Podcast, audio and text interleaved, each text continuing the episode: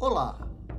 o meu nome é Miguel Nicoleles e este é mais um episódio do podcast Diário do Front. Um resumo semanal das notícias e fatos marcantes da pandemia de Covid-19 no Brasil e no mundo sob o olhar da ciência.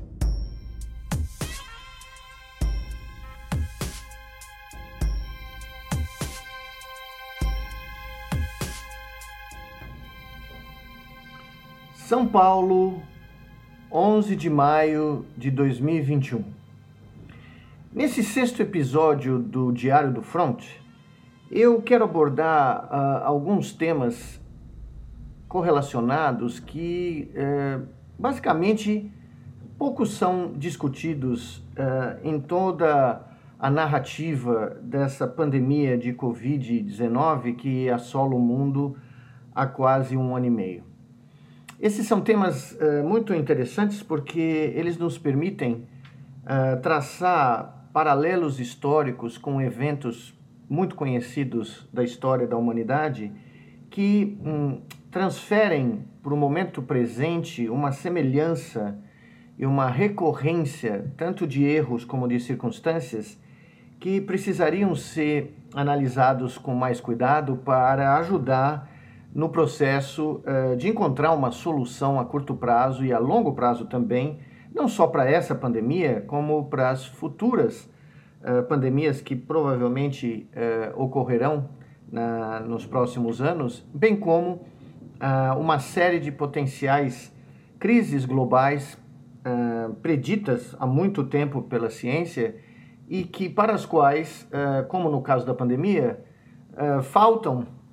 ou para o manejo das quais, como no caso da pandemia, faltam uh, uh, claros mecanismos de governança global para que nós tenhamos, como espécie, uma chance de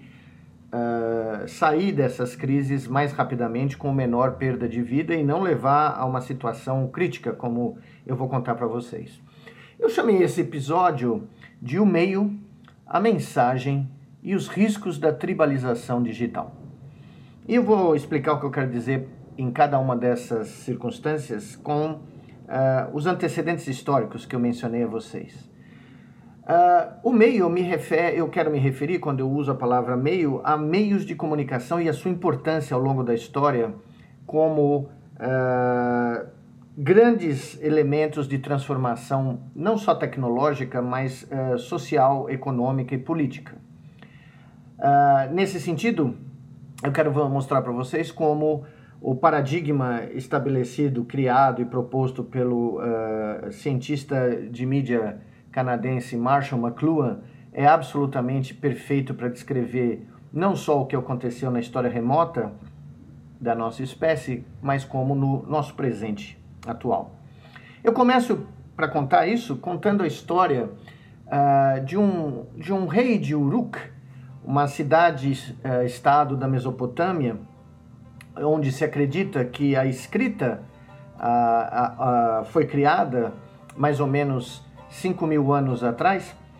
e um certo dia, uh, tendo que debelar uma crise de um, de um rei uh, que não era seu aliado uh, na Mesopotâmia,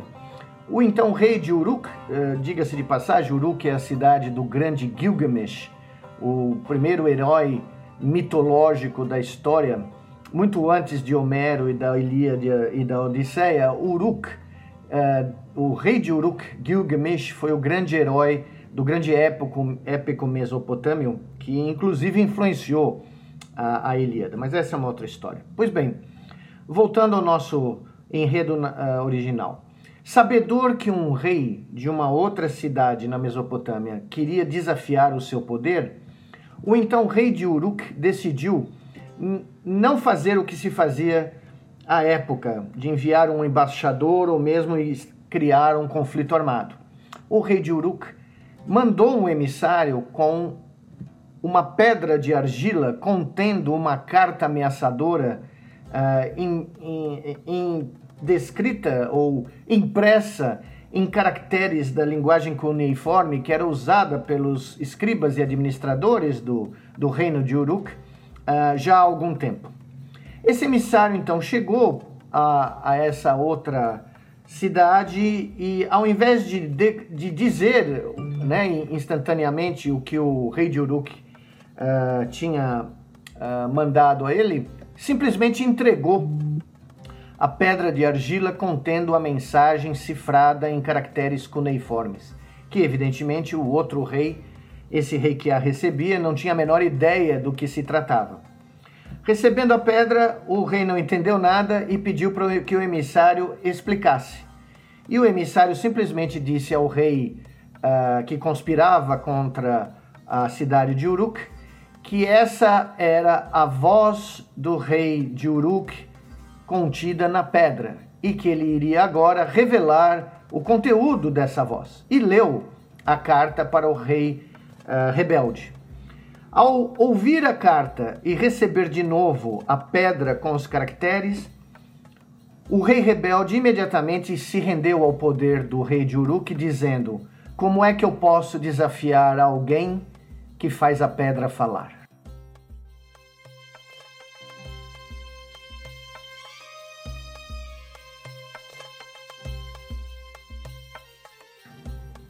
Nesse momento, vocês veem claramente a manifestação do paradigma de Marshall McLuhan, que disse que o meio é, na realidade, a mensagem. E isso bate muito bem com uma citação muito famosa do Arthur Clarke, o grande escritor de ficção científica, que dizia: Para certas civilizações, o encontro com alguma forma de tecnologia extremamente avançada soa como mágica. E foi exatamente isso que o rei de, da cidade rebelde descobriu naquela tarde ao receber uma pedra que falava. Na mesma linha de pensamento, uh, o, o, grande escritor Martin Pulchner, uh, no seu livro O Mundo Escrito, conta que Alexandre o Grande, toda noite, uh, ia dormir com três objetos embaixo do seu travesseiro: uma adaga de ouro, que ele usava para autodefesa, pois Alexandre tinha testemunhado a morte do seu pai na Macedônia, um atentado, e ele, paranoico, acreditava que ele poderia também ser vítima de um atentado. Então ele tinha essa, essa adaga de ouro para proteção pessoal. Do lado, ele tinha uma caixa de cedro eh, libanês que ele havia capturado quando da morte de Dário III, o imperador persa, que Alexandre o Grande eh, capturou né, e matou para se transformar o novo imperador da Pérsia. E dentro dessa caixa, ele carregava uma cópia da Ilíada, anotada por um certo Aristóteles, que tinha sido seu professor, contratado pelo seu pai, Filipe II, para fazer de Alexandre o maior dos imperadores do mundo, segundo as palavras do seu pai. Alexandre lia sempre uma passagem da Ilíada e as anotações do seu mestre Aristóteles, sempre antes de se engajar em uma nova batalha e antes de invadir a Pérsia e o resto do mundo conhecido, a Ásia Central, e chegar até a borda e confrontar o reino indiano, Alexandre parou em Troia e leu uma passagem da Ilíada para suas tropas de frente das ruínas que um dia a gente acredita, sediaram um dos maiores conflitos da antiguidade. O meio e a mensagem, mais uma vez, motivando as ações uh, decisivas e históricas do ser humano. Vocês podem achar que essas, uh, essa divagação não se aplica ao mundo mais moderno, mas na realidade um outro exemplo mostra claramente o poder do meio e da mensagem. Marco Polo, no seu relato histórico, de suas viagens pela Ásia, pela China, conta que antes de deixar a corte de, eh, da recém-criada Pequim, uh, onde uh, Kublai Khan, unificador da China, uh, era agora o imperador de todo o território, constituindo no seu pico o maior império de todos os tempos, com exceção ao império distribuído britânico, mas são o Império Mongol chegou a ter 24 milhões de quilômetros quadrados, e diga-se de passagem, três vezes maior do que o território do Brasil, que por sua vez, durante o Império de Dom Pedro II, teve um império que foi duas vezes maior do que uh, o Império Romano. Coisas que a gente não sabe. Mas enfim, Marco Polo relata que antes de sair para sua viagem de exploração uh, que lhe foi designada por Kublai Khan, o neto de Gengis Khan, uh, o Kublai Khan entregou a Marco Polo um retângulo de ouro com um colar para que ele usasse no seu pescoço. E disse a Marco Polo que por onde ele passasse no território do Império Mongol, por qualquer estalagem, qualquer uh, lugar onde ele precisasse parar para renovar seus cavalos, comer, dormir, beber ou comprar qualquer coisa necessária para essa viagem, que ele apresentasse o cartão de ouro que ele acabava de receber de Kublai Khan. Quando Marco Polo olhou nesse cartão, ele reparou que existia o brasão, a insígnia de Gengis Khan, que era reconhecida em boa parte do mundo conhecido asiático. Aí vocês veem o primeiro exemplo do Gold Card, o primeiro credit card da humanidade criado por ninguém menos que Kublai Khan, porque onde Marco Polo parou nos próximos meses, ele não precisou pagar por nada. Ele simplesmente mostrava o cartão Gold Khan e com ele ele recebia tudo o que ele precisava, além de ser tratado como um emissário uh, de um semideus, Kublai Khan. E Marco Polo relata no seu livro a, a reação de pessoas por toda a China e por toda a Ásia ao lerem, ao olharem para esse Gold Khan, o cartão de ouro que Marco Polo levava no pescoço, imediatamente fazerem gestos de uh, respeito e de obediência ao líder que eles nunca tinham visto, que eles nunca tinham ouvido, mas que pelo cartão de ouro eles reconheciam imediatamente o poder. O meio, a mensagem.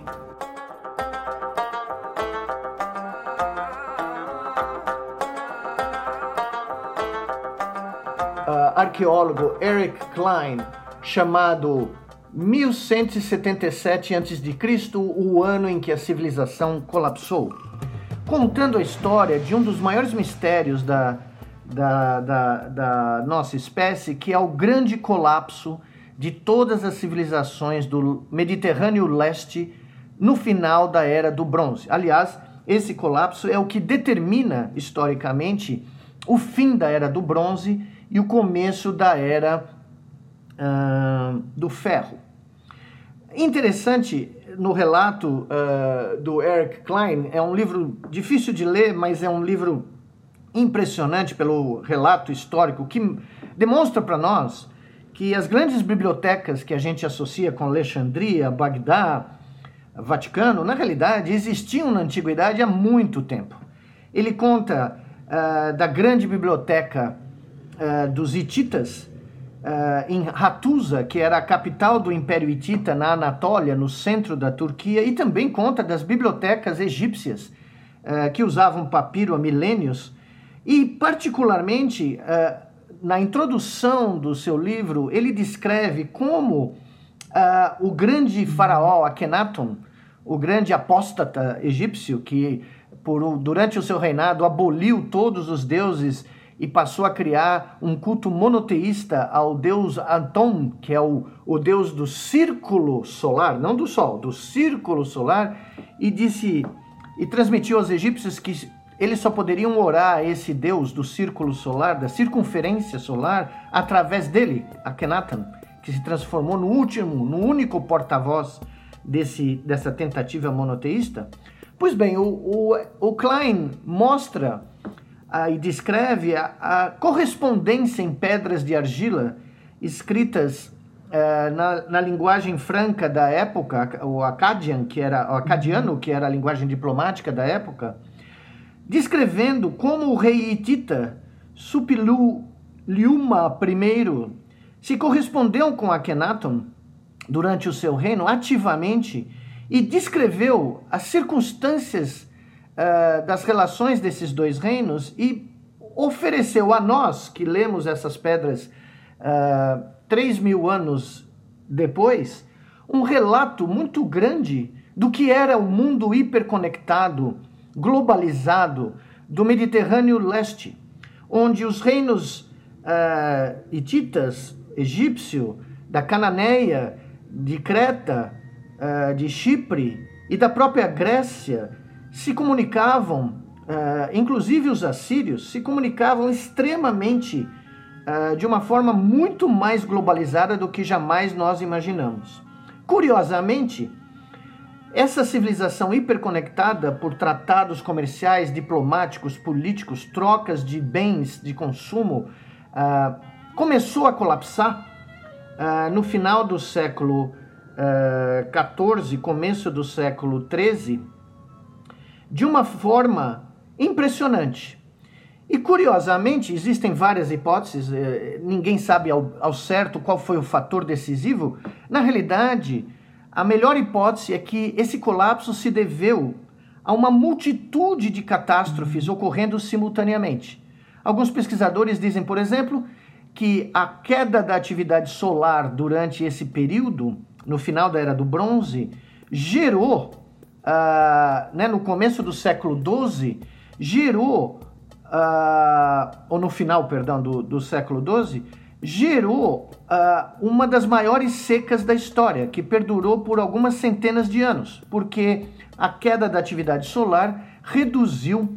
a temperatura dos oceanos e, com isso, o índice pluviométrico da região do Mediterrâneo Leste uh, caiu dramaticamente, gerando uma seca que resultou numa uh, uma grande crise alimentar pela falta de produção agrícola que uh, basicamente iniciou o processo de decadência desses reinos.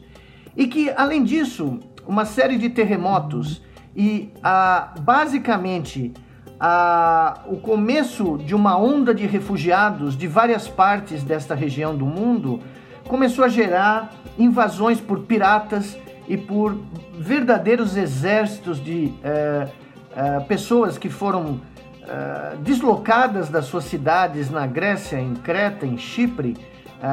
na Ásia Menor, enfim, por todo esse território, e com isso um processo de declínio muito rápido, consequência de uma crise climática, uma crise alimentar, uma crise política, começou a se desencadear e se espalhar rapidamente por toda todas essas civilizações que vieram a colapsar. E uma das explicações sugeridas por uh, cientistas que estudam sistemas complexos e sistemas uh, catastróficos é que a hiperconectividade, a globalização dessas economias e desses reinos foi responsável pelo colapso global. Porque, como não haviam mecanismos de ação global à época entre esses reinos, mas como eles dependiam um do outro para alimentos, para a produção de é, bronze, porque o estanho e o cobre vinham de diferentes localidades e precisavam ser combinados para produzir cobre, para produzir bronze, perdão. No momento que um desses pilares começou, como o norte da Síria, começou a colapsar, o resto do sistema começou a colapsar conjuntamente. Inclusive, o filho do grande imperador hitita, Supliluliuma I, descreve numa carta que foi recuperada da biblioteca de Hattusa, capital do império, que no seu afã de conquistar o mundo, Supriliuma ganhou uma batalha no norte da Síria e fez como prisioneiros mercenários egípcios, ou também e também parte do exército egípcio que estava naquela região. O que ele não sabia é que parte desse exército estava infectado com a praga. E ao trazer essas dezenas de milhares de prisioneiros de volta para Atusa, Supiluluyuma I criou um grande surto de peste que veio a vitimá-lo e parte da família real, contribuindo para a decadência em algumas décadas do Império Hitita. Destruído algumas décadas depois uh, por invasão dos seus inimigos. Pois bem, tudo isso que eu disse a vocês é para mostrar como a história da, do meio, da mensagem e a história de momentos de alta globalização na nossa espécie, como no final da idade do bronze, se repete no momento atual, se repete nesse instante, onde um mundo globalizado enfrenta uma crise climática, que poucos falam, mas que é capaz de produzir mega secas, como a gente vê hoje na Califórnia ou em Madagascar, gerando crises alimentares, onde populações locais enfrentam uh, a falta de alimentos pela quebra da agricultura local, muito semelhante ao que a gente viu no final da Idade do Bronze e, ao mesmo tempo, superimposto a essa crise climática, a outras crises ambientais, como da, do suprimento de água, uh, nós temos uma pandemia. E não temos os mecanismos globalizados para combatê-la. Ocorre que, ao mesmo tempo, nós temos hoje um outro tipo de hiperconectividade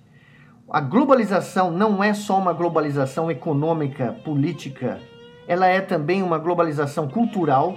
e ela é uma globalização de comunicação. Uma carta do rei Hitita levava meses para chegar no Egito de Akhenaten e mais meses eram necessários para que essa carta retornasse ao imperador Hitita para que houvesse uma troca de informações. Hoje, um tweet do presidente, por exemplo, do ex-presidente americano Trump, sincronizava imediatamente 45 milhões de mentes, produzindo um efeito dramático que levou, inclusive, a uma tentativa de invasão do Capitólio nos Estados Unidos no começo desse ano, algo que ninguém, nem mesmo o mais conspirador, o teorista da conspiração americano esperava que aconteceria no país. Pois bem, o que nós vivemos hoje através dessa hiperconectividade digital, como eu descrevo no meu último livro, O Verdadeiro Criador de Tudo, é um processo de criação de milhões de universos paralelos.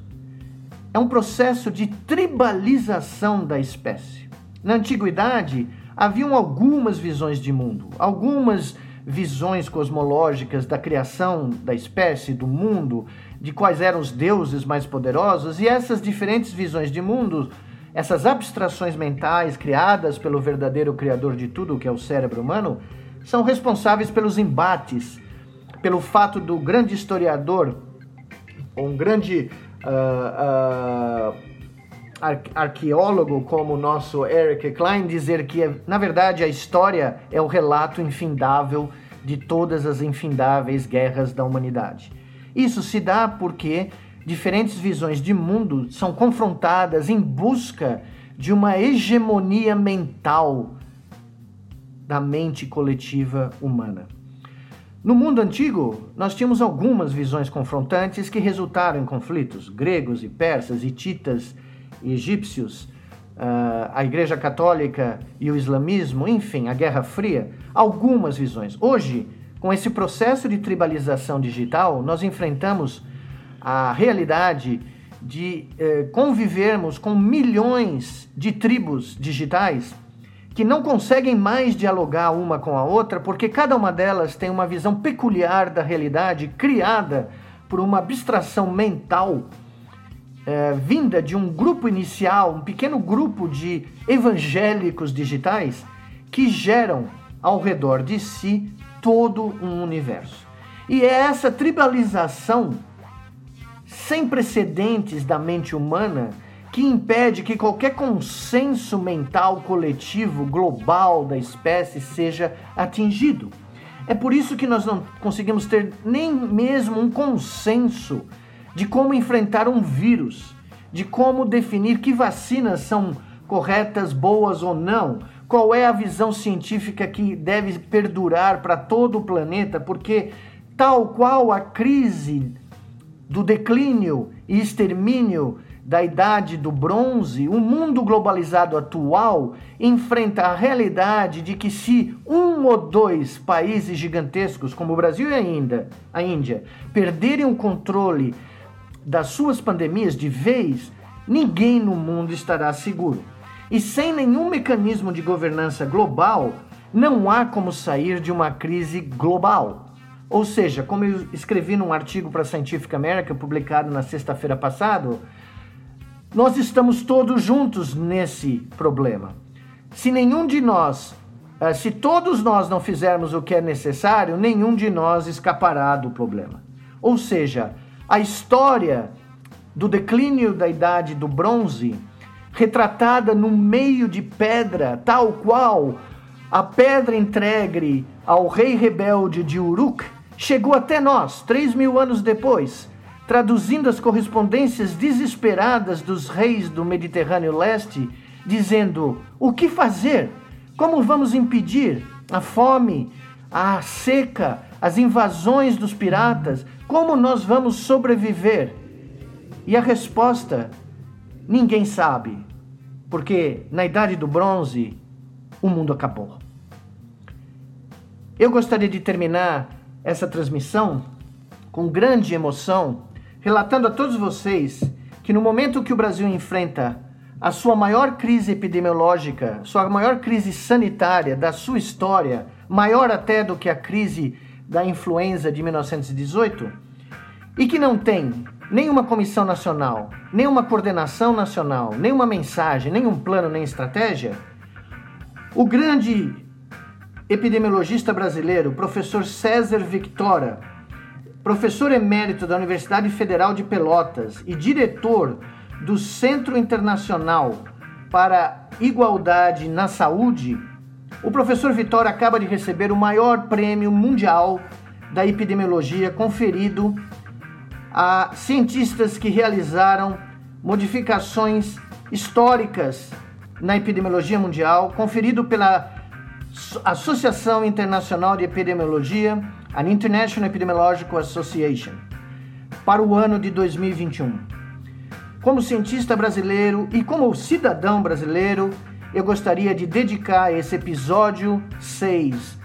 do Diário do Fronte à carreira e à contribuição histórica do professor César Victoria para toda a epidemiologia mundial e para todos nós brasileiros, porque o trabalho desse cientista brasileiro nos orgulha e mostra para o mundo que se os cientistas e a ciência brasileira tivessem voz, o Brasil não estaria enfrentando o que enfrenta hoje.